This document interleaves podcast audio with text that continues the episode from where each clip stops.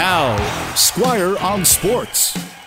You know, summer is going by too fast when the NFL has already started training camps.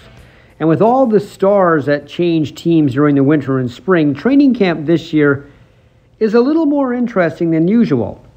Now, yesterday, a lot of the focus was on Denver and Russell Wilson as their new quarterback. He makes the Broncos a better team for sure, considering this was a team that had decent talent but subpar quarterbacking last season. Odds makers have made Denver the seventh favorites to win the Super Bowl. Buffalo is the preseason favorite, if you're wondering, followed by Tampa, Kansas City, and last year's champions, the LA Rams. Now, as for Russell Wilson's old team, the Seattle Seahawks, they look to not just have switched quarterbacks with Denver, but situations as well. As long as Russell Wilson was healthy, Seattle always seemed like they had a chance to make the playoffs. But Drew Lock who was with Denver last year, and Geno Smith as the Seahawks quarterbacks don't exactly give the 12s a lot of confidence. Maybe Seattle thinks they can unlock Drew Lock's potential in a way Denver couldn't because they've done nothing to bring in another veteran quarterback. Baker Mayfield was out there for quite a while. Seattle passed on him. Now Jimmy Garoppolo is available, but at the moment the Seahawks aren't biting. And even though Jimmy G is getting chased out of San Francisco, he is still on paper a better starting option than Lock or Smith appear to be.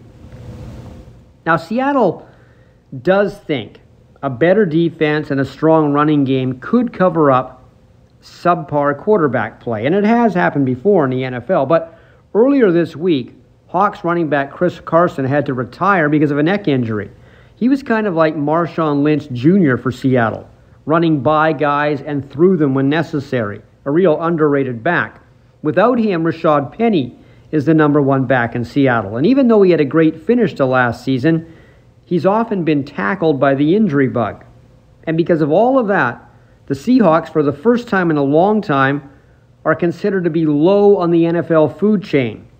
Odds makers have Seattle as one of the long shots on the board to win the Super Bowl, even making the playoffs would defy the odds for Seattle right now. Squire on Sports on 980 CKNW. For most of us, crime is something we see on the news. We never think it could happen to us until it does. Loved ones are gone, and for the survivors, the scars will never heal. I'm Nancy Hixt, a senior crime reporter for Global News.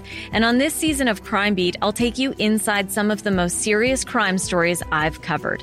Season 6 of Crime Beat is available now on Spotify, Apple Podcasts, Amazon Music, and all podcast platforms.